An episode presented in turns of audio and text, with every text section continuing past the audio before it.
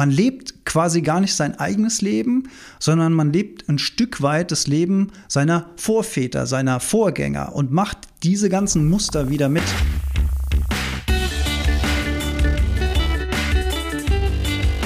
Die Heldenstunde, euer Podcast für ein gesundes und bewusstes Leben. Herzlich willkommen zur Heldenstunde. Es begrüßt dich dein Gastgeber Alexander Metzler. Schön, dass du wieder dabei bist. In dieser Folge soll es um das Karma gehen. Was ist Karma überhaupt und wie können wir das Karma für uns nutzen oder wie können wir mit dem Karma umgehen oder wie können wir mit dem Karma arbeiten. Und bevor wir so richtig tief einsteigen in dieses Thema, was ich zum Beispiel durchaus relativ wichtig finde, sich darüber im Klaren zu werden, weil auch ich werde immer mal wieder Opfer in Anführungszeichen meines eigenen Karmas, auch das äh, denke ich hoffentlich noch dran zu erzählen. Noch einen kurzen Blick zurück, weil es sind zwei schöne Sachen passiert in der letzten Zeit. Zum einen äh, im Podcast Gleichmutproben, den mögen vielleicht einige Hörerinnen und Hörer der Heldenstunde kennen. Das ist der zweite Podcast, den ich betreibe, gemeinsam mit meinem Kollegen und Kumpel Lerner Greidemann zusammen. Wir haben im Rahmen der Gleichmutproben Leanders Papa interviewt, Christo Quiske. Und Christo Quiske ist sozusagen eine Ikone auf dem deutschen Speaker- und Trainermarkt. Man könnte sagen, er hat das damals mit zwei Kumpels sozusagen erfunden, als es diese Branche in Deutschland de facto einfach noch gar nicht gab. Und, und das hat mich besonders fasziniert, er hat sehr früh für sich entschieden, verschiedene Ashrams, verschiedene Gurus, verschiedene Lehrer aufzusuchen, um von ihnen zu lernen.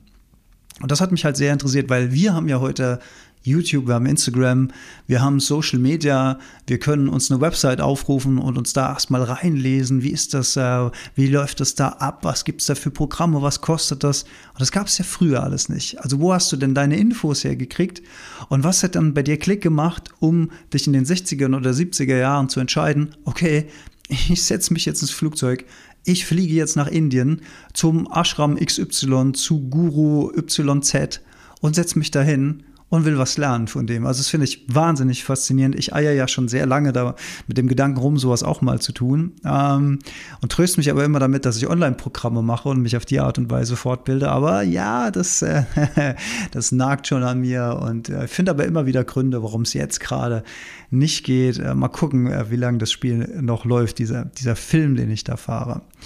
Ja, Film ist ein, ist ein, äh, ist ein sehr ähm, schönes Bild auch für das Karma, was nachher noch kommt. Es gab noch eine andere Geschichte. Besagter Leander, also der Sohn von Christo Quesco und ich, wir äh, arbeiten hin und wieder bei gemeinsamen Veranstaltungen zusammen. Wir haben ein schönes Bühnenprogramm kreiert, gibt ja auch die gleichen Proben live, wo manchmal äh, wo es manchmal offene Abende gibt, wo dann auch Publikum da ist, wo wir zusammen musizieren, Impulsvorträge geben, wo wir äh, die gleichen Proben dann live machen. Und wir waren vor nicht allzu langer Zeit zum ersten Mal an einer Schule. Und es war von daher was sehr Besonderes, weil da saßen eben rund 200 Kids aus verschiedenen ähm, äh, äh, aus verschiedenen Schul, wie sagt man denn, Lehrklassen, Lehrstufen, Lehrstufen sagt man, glaube ich, ne? Also verschiedenen Alters. Saßen vor uns, haben uns mit großen Augen angeguckt und wir haben jetzt versucht, unsere Philosophie und unsere Lebenspraxis an die jungen Kids weiterzugeben. Natürlich immer unter dem Aspekt, okay, wir sind ja auch in der Lehranstalt und so weiter. Und ähm, ich habe das Gefühl gehabt, uns ist das ganz gut gelungen. Es gab ein paar Szenen, wo wir zwischendurch auch so ein bisschen irritiert waren, wo wir so gedacht haben, oh Gott, ob, ob der Funk jetzt wirklich überspringt oder hören die uns gerade zu, sind die bei uns oder sind die gerade mit sich irgendwie beschäftigt. Waren natürlich auch ein paar Lehrerinnen und Lehrer anwesend, die dann auch immer wieder für Ordnung gesorgt haben. Nochmal vielen Dank für den Support. Aber es hat ähm, wahnsinnig viel Spaß gemacht und das Schönste, was ich daraus mitgenommen habe, war eine gemeinsame Meditation mit den Kindern in der Schule. Also ihr müsst euch vorstellen, eine, große Aula, das Ding echt voll. Ne? Und ich habe vorher gesagt, wollt ihr mal wissen, was das Wichtigste ist, was ich je in meinem Leben gelernt habe? Wollt ihr wirklich wissen, was das Wichtigste ist, was ich in meinem Leben gelernt habe. Und plötzlich war Stille in der Aula.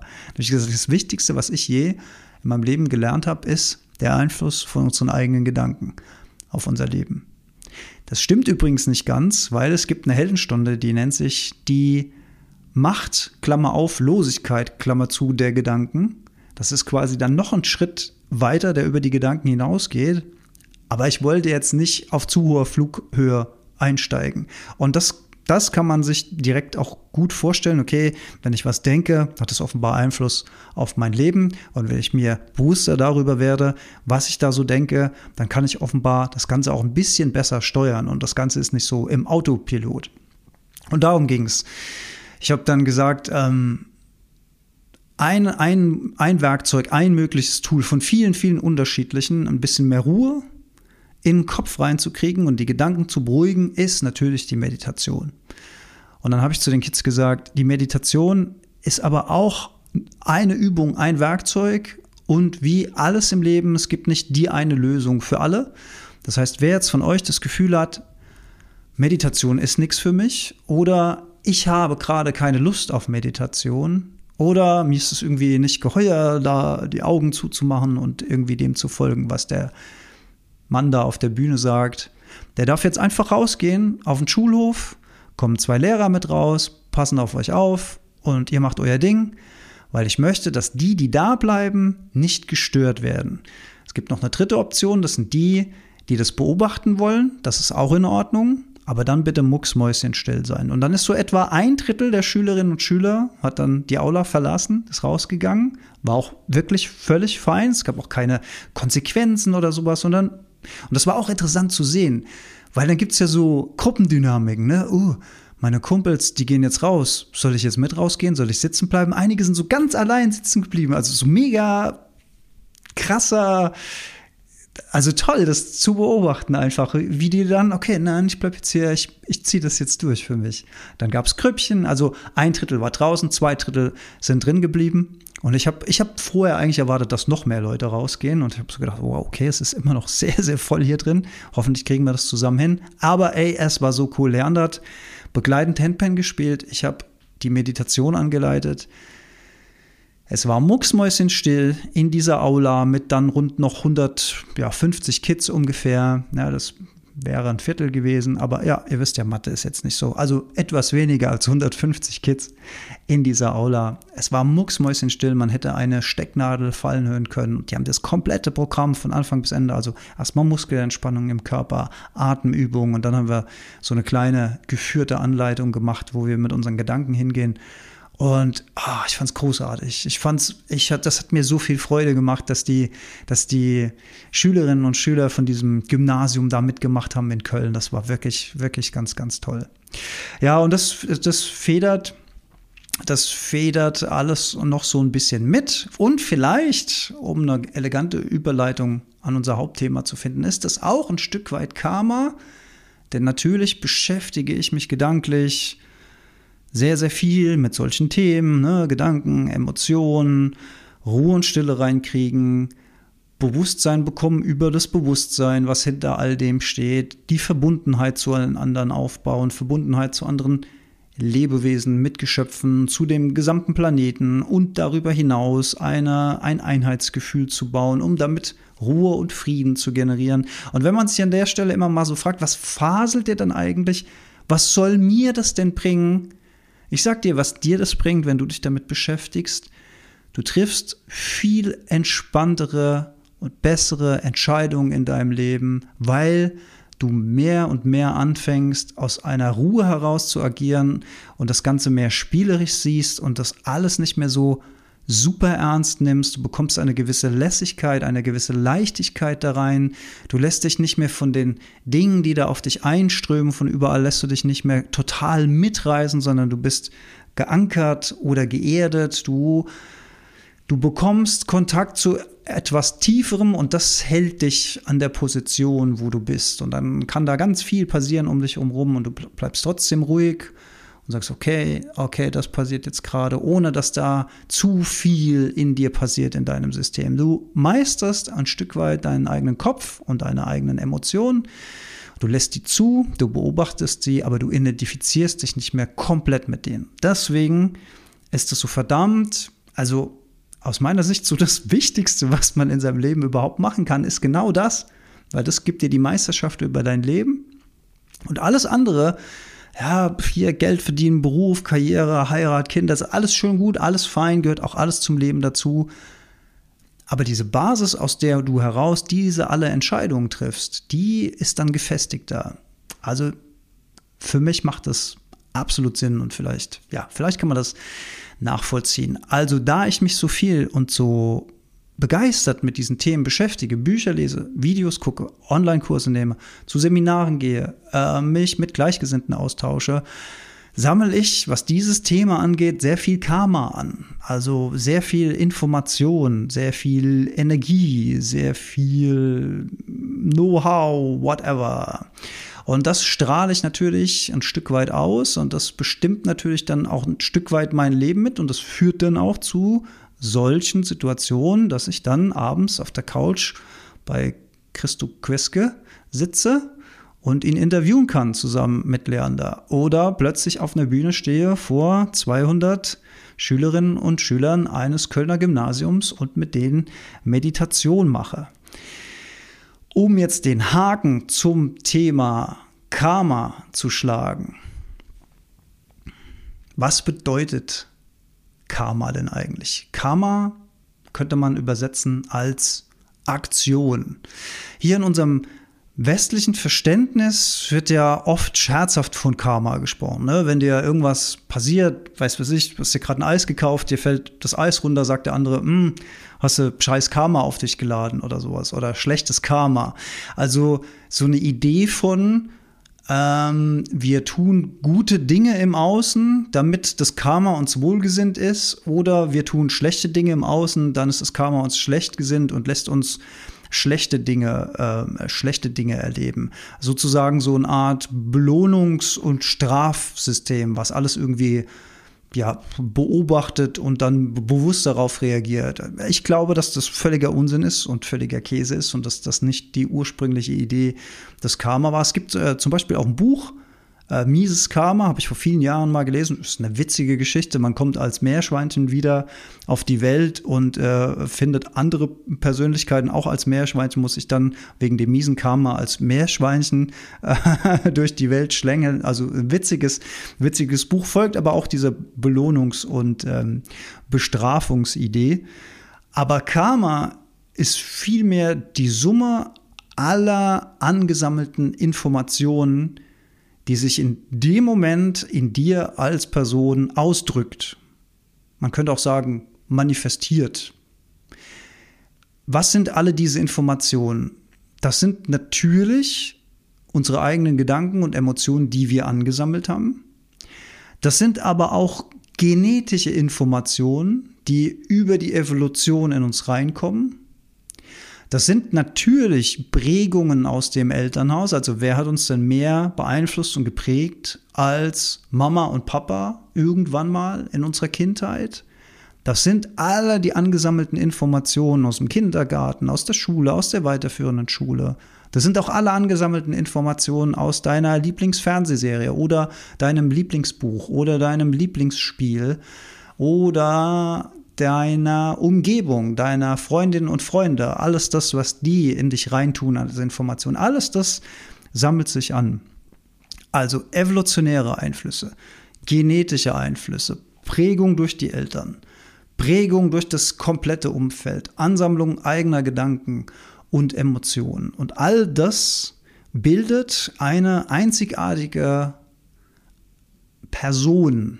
Person, ja, man könnte sagen Person, ja, doch, Person ist in dem Moment, also wenn man Person, Person bedeutet ja Maske, also eine Maskierung des, des wahren Großen, wird maskiert durch, durch eine angenommene Person, die sich so oben drüber stülpt. Also das, was ich so glaube, was so meine Wertvorstellungen sind, das mag ich, das mag ich nicht, dich finde ich gut, dich kann ich nicht leiden.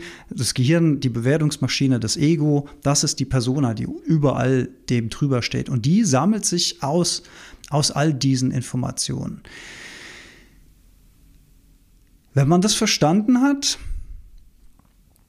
dass das Karma all dieser Ansammlung ist, ne, du kannst vielleicht dein, du hast vielleicht deinen Ur-Urgroßvater nie kennengelernt, aber du trägst vielleicht genau seine Nase in deinem Gesicht, einfach durch Weitervererbung. Es gibt übrigens ein sehr, sehr interessantes Experiment, was mal mit Mäusen durchgeführt wurde. Ich gebe das jetzt mal sehr vereinfacht wieder. Ähm, in dem Experiment haben Mäuse immer wieder Kirschblütenduft zum Riechen bekommen. Und immer, wenn sie diesen Kirschblütenduft gerochen haben, dann wurden ihnen kleine Stromschläge versetzt. So dass sie gelernt haben, dass der Duft von Kirschblüten irgendwie zusammenhängt mit unangenehmen Erfahrungen, also den Stromschlägen. Das allein ist jetzt nicht besonders erstaunlich. Erstaunlicher war, dass die Kinder dieser Mäuse auch auf die Kirschblütengerüche reagiert haben, obwohl sie den Zusammenhang mit dem Strom nicht kannten. Also auch die wurden ängstlich, auch die wurden vorsichtig und zögerlich, wenn sie diese Kirschblüten gerochen haben, obwohl sie die Erfahrung mit dem Strom nicht gemacht haben, wie die Generation oben drüber, die Eltern. Und noch erstaunlicher, die Kindeskinder, also die Enkel dieser Experimentiermäuse, haben auch noch auf diesen Kirschgeruch negativ reagiert. Also offenbar haben die Elternmäuse da irgendwas gelernt, was sie durch ihre Gene, durch den Samen weitergegeben haben an die nächsten beiden Generationen. Ich weiß nicht, wie weit wie weit die Generationen dann verfolgt wurden. Aber das finde ich doch sehr, sehr interessant. Also offensichtlich werden drastische Erfahrungen, und wenn wir da jetzt heute in die Welt gucken, ne, mit dem Krieg oder den Kriegen, die wir auf der Welt haben, wenn wir uns erinnern, dass bei mir ist es zwei Generationen oben drüber, das war noch aktive Erfahrungen aus dem Zweiten Weltkrieg, kann man sich schon vorstellen, dass all diese Traumata, all diese traumatisierenden Erlebnisse, die da gemacht wurden, in allen Generationen, in, in allen Nationen, die daran beteiligt waren, dass die dann auch an die nächste und vielleicht sogar übernächste Generation irgendwie mit eingeflossen sind, dass die unsere Wahrnehmung beeinflussen. Was hat das jetzt mit dem Hier und Heute und dem Jetzt zu tun? Ich finde es halt erstaunlich, wenn man sich darüber bewusst wird, aus, aus wie vielen Variablen sich unser absolut individuelles Weltbild zusammensetzt und wir dann denken, okay, das ist die Welt so, wie sie ist. Und so oder ähnlich müssten es doch auch alle anderen wahrnehmen. Und die Wahrheit ist einfach so weit weg davon. Also Karma ist die Ansammlung all dieser Informationen. Und was ich so wichtig finde, ist, sich dessen bewusst zu werden. Denn in dem Moment, wo wir uns darüber bewusst werden, können wir eine kleine Lücke zwischen diesem Karma und also dieser Karma slash Persona und uns selbst herstellen. Weil wir nicht mehr komplett damit identifiziert sind und sofort auf, die, auf das Stöck, über das Stöckchen springen, was uns dahin gehalten wird, sondern weil wir uns dieser Mechanismen bewusst sind und wir können dann oder können versuchen zumindest bewusster oder unbewusster, also bewusst, nicht bewusster oder unbewusster, sondern bewusster auf dieses Stöckchen zu reagieren. Ich kann bewusst wählen, ah, springe ich jetzt über das Stöckchen, oder lasse ich es lieber sein? Das ist für mich persönlich auch so eine Erklärung. Man hört ja auch immer wieder aus Beziehungen, ne? Frauen oder Männer suchen sich immer wieder so den, den, den gleichen, die gleiche Art des Partners. Obwohl sie mit der Art des Partners oder der Partnerin schon mehrfach schlechte Erfahrungen gemacht haben. Beziehung wurde aufgelöst. Man sucht sich den nächsten und sucht sich unbewusst wieder dieses Schema, weil man wieder in den, in den gleichen vorgeprägten karmischen Mechanismus eindringt.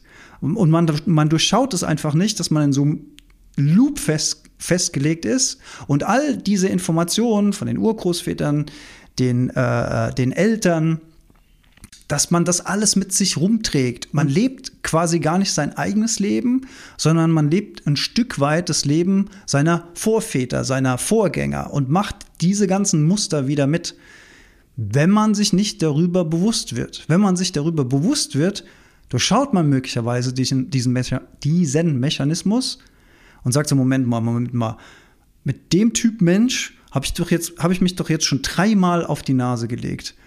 Und vielleicht gucke ich dann mal, wie war das denn bei meinen Eltern oder bei meinen Großeltern? Sehe ich da so ein ähnliches Muster? Kann ich da irgendwie Parallelen feststellen? Und dann wird mir vielleicht plötzlich klar, okay, das liegt gar nicht an mir, sondern das ist so eine Art Programmierung, da ist irgendwas in die Gene, da ist irgendwas in mich reingeflossen, was mich dazu bringt, das zu tun, obwohl ich ja auf, auf so einer, und das ist das Beste, ne, auf so einer rationalen Ebene weiß man ja, dass man irgendwie, kann man sich selbst nicht verstehen, dass man das immer und immer wieder tut. Aber plötzlich hat man eine Erklärung dafür, warum das möglicherweise der Grund sein kann.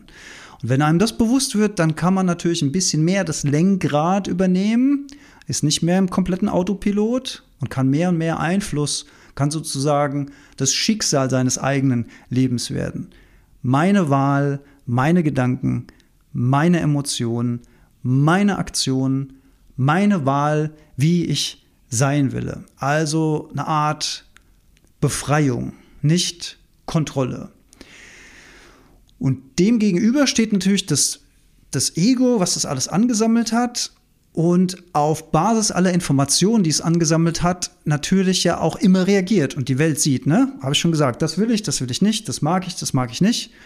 Und das ist ja auch so eine Art Schutzmechanismus. Also wenn ich so genau weiß, wie ich, was ich so im, im, im Leben will oder sowas, dann, dann sehe ich zwar sehr engstirnig durch die Welt, aber aufgrund der Erfahrung, die ich gemacht habe, ist das für mich so, ist das für mich so der Weg. Aber das, das ist Einschränkung. Das ist dieses, diese, diese, diese Sicherheitsmauer, die wir da aufbauen, aus, aus diesen aus dieser Engstirnigkeit wird auch gleichzeitig zu unserem Gefängnis. Wir sehen die Situation nicht mehr so, wie sie ist, wie sie sich jetzt in diesem Moment darstellt, sondern wir sehen die Situation so ist, wie sie sich durch unsere Erinnerung, durch unsere Erfahrungen für uns darstellt. Also nicht mehr objektiv, sondern rein subjektiv aus der Summe aller Teile.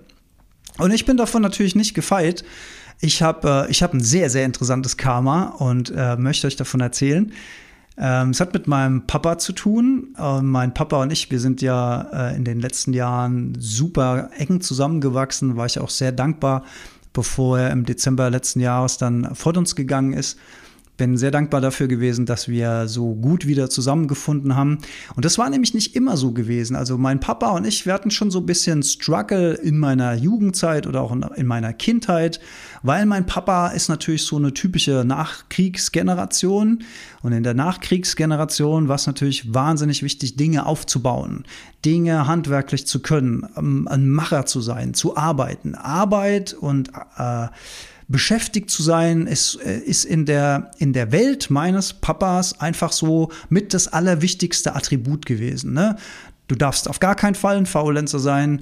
Äh, es geht auch irgendwie nicht, dass du mal nichts zu tun hast. Es sei denn, es ist mal Sonntagnachmittag, dann darf das vielleicht mal sein. Ansonsten musst du beschäftigt sein oder zumindest so tun, als ob du beschäftigt wärst. Also mein Papa hat es auch verstanden, das, was er gerne gemacht hat, nämlich Gartenarbeit, auch so als harte, schwere Arbeit zu tarnen. Aber ich glaube im Nachhinein, es war einfach sein Hobby und er hat es sehr nach Arbeit aussehen lassen. Aber fair enough. Papa, alles gut. ich bin komplett im Reinen damit. Aber was oft passiert ist, ist, dass ähm, er wollte mir irgendwas beibringen, irgendwas Handwerkliches. Und ob ich jetzt handwerklich begabt bin oder nicht, mag mal dahingestellt sein. Wahrscheinlich war ich handwerklich ein unbeschriebenes Blatt. Aber dadurch, dass mein Papa eben so eine große Erwartungshaltung an mich hatte, dass mich das auch interessieren muss und dass mich das auch faszinieren muss und dass ich das auch alles können muss. Und dass mein Papa den pädagogischen Ansatz hatte mit, guck zu, damit du es lernst. Und das ist für, für einen kleinen Jungen so ungefähr das Langweiligste, was es gibt. Also durch Zugucken lernen, das hat dann drei Minuten gedauert, dann sind meine Gedanken abgeschwiffen, dann habe ich irgendwo in der Gegend rumgeguckt, weil es mir einfach sau langweilig war, weil ich nichts selbst machen konnte, weil ich nur zugucken sollte. Und dann wurde er ungeduldig, weil er gesehen hat, dass der Filius schon wieder in der Gegend rumguckt und offensichtlich mit den Gedanken gar nicht dabei ist. Ne? Du musst doch jetzt wissen, dass du mir jetzt das Werkzeug anreichen musst. Das haben wir doch jetzt schon dreimal gemacht. Äh, da brauche ich nur noch die Hand hinzuhalten und, und, und dann musst du das wissen und so. Und mir war das halt super, super langweilig. Ich war dann frustriert. Er war dann frustriert, weil ich das nicht so gemacht habe, wie er das gewollt hat. Dann wurde es lauter, dann kam Mama immer und hat dann beruhigt und die Gemüter runtergedampft. Äh, und im Endeffekt hat das eine einzige Sache in mir bewirkt, dass ich handwerkliche Dinge einfach mit was mit einer negativen Emotion verbunden habe in meinem Leben. Also alles, was irgendwie mit Handwerk zu tun hat, war für mich beruflich ausgeschlossen. Und das, was mein Papa am liebsten gewollt hätte, wäre, dass ich irgendwas Handwerkliches beruflich mache. Und das war für uns, naja, ihr könnt es euch vorstellen, schwierig, da immer so zusammenzufinden. Irgendwann, Jahre später, hat er dann gesehen, okay, der Bub macht offensichtlich irgendwas beruflich, was ich vielleicht nicht so, also was er nicht so komplett überblickt hat, ne? hier äh, die Designagentur und dann Vorträge halten und all das. Äh, aber offensichtlich kommt er da Geld in die Kasse und offensichtlich kommt da gut zurecht und dann war er beruhigt und ich war beruhigt. Und so hatten wir eine, eine, richtig gute Basis, um in den letzten Jahren wieder ganz eng zusammenzuwachsen. Aber was, was natürlich geblieben ist, ist dieses Handwerksthema. Und jetzt bin ich 47 und ich beschäftige mich intensiv mit solchen Themen wie Wahrnehmung, Gedanken, jetzt Karma und komme trotzdem nicht komplett von diesem Handwerkskarma los. Das ist so tief in mir drin. Und wir hatten jetzt zwei Situationen hier im Haus. Äh, Jolli hat gerade wunderschön ihr eigenes Homeoffice umgestaltet. Alles super geplant und ich habe natürlich immer generös angeboten, ich helfe dir beim Möbel zusammenbauen, ich helfe dir beim Lampe aufhängen und ich habe äh, ich habe als Speaker ausgerechnet einmal als äh, als Geschenk als Bühnengeschenk habe ich ähm, eine Werkzeugtasche geschenkt bekommen und im, im ersten Moment habe ich so gedacht aus, ausgerechnet, ausgerechnet eine Werkzeugtasche, was soll ich denn damit? Was soll ich denn damit? Turns out, richtig geiles Werkzeug, macht mir richtig Spaß damit zu arbeiten. Also ich diesen Werkzeug, diese Werkzeugtasche geholt, ne, frohen Mutes ran. Und ich sag euch, was passiert.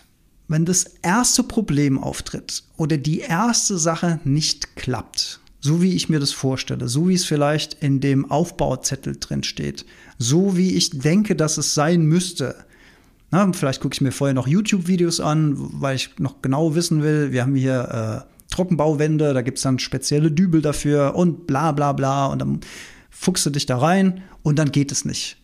Und dann werde ich so unfassbar unausstehlich. Also mir bricht der Schweiß aus. Ich werde aggressiv. Ich werde laut. Ich schimpfe mit mir, Gott sei Dank nur mit mir, nicht mit meiner Liebsten, nicht mit meinen Vögeln, sondern mit mir schimpfe ich dann, was oder oder oder mit dem Möbelstück, was das für eine Scheiße ist.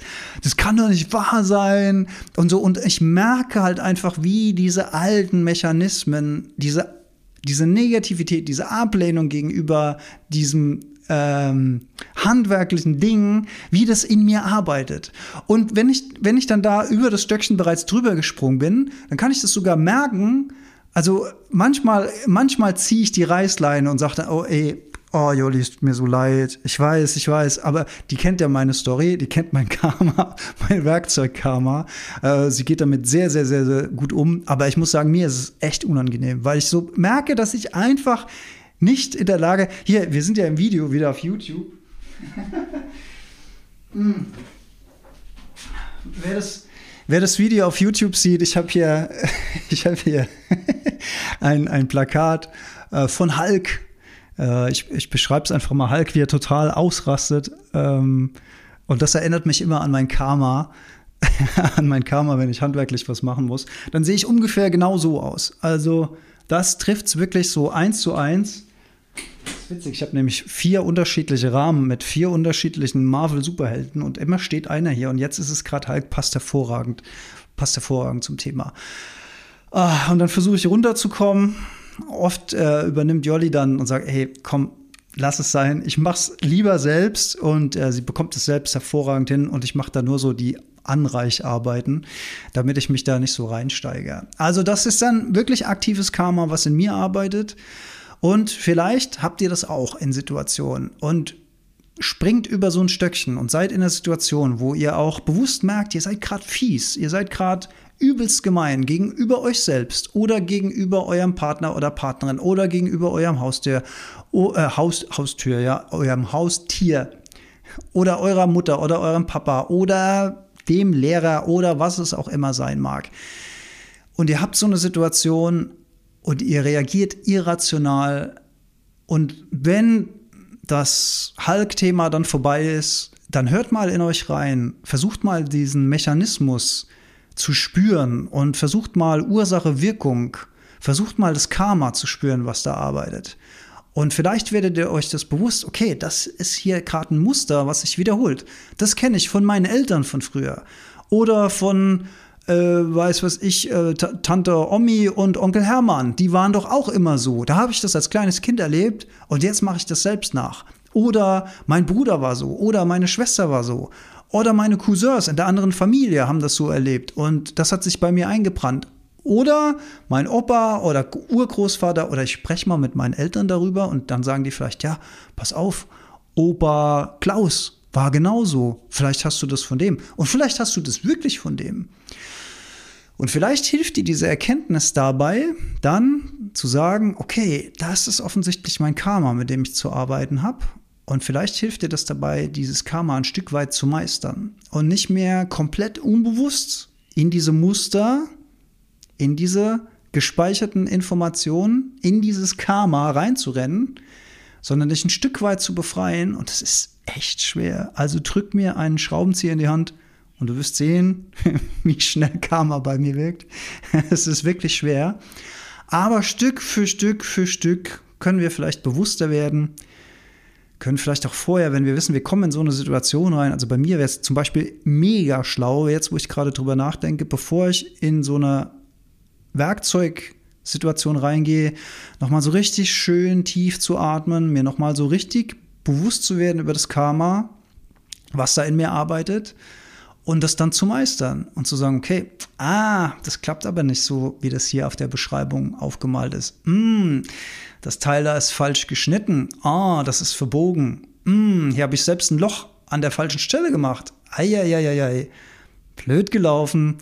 Ah, müssen wir es wieder zumachen, müssen wir an einer anderen Stelle äh, ein Loch bohren oder oh, ich habe es total verschrottet ach, ich hab's verkackt. Aber vielleicht geht davon die Welt auch nicht unter. Vielleicht muss ich da nicht zum Hulk werden. Vielleicht kann ich da ruhiger bleiben und sagen, okay, wenn das für eine Sache gut ist, dann vielleicht dafür, dass ich das Learning habe, dass ich es beim nächsten Mal besser machen kann. Dann wird es eine positive Information auf einmal, äh, anstatt auszurasten und irgendwie alles kurz und klein zu schlagen. Gut, das mache ich jetzt nicht, schlag nichts kurz und klein, aber ich werde schon echt wütend, wütend, wütend, was das angeht. Ja, ich hoffe mal, ihr habt ein bisschen mehr gelernt, was Karma ist. Also Karma keine Bewertungs- oder Richterfunktion. Ne? Tu was Gutes, wie der gutes Karma. Tu was Böses, wie der böses Karma. Wobei das vielleicht auch nicht ganz falsch ist, weil wir natürlich, wenn wir gute Dinge tun, die Wahrscheinlichkeit, dass uns Gutes zurückkommt, natürlich auch viel höher ist und umgekehrt. Aber Karma im klassischen Sinn ist, so wie ich die Lehre verstehe, halt wirklich die Ansammlung all dieser Ereignisse, genetische Faktoren, energetische Faktoren ähm, und unsere eigene Interpretation aus all diesen Dingen.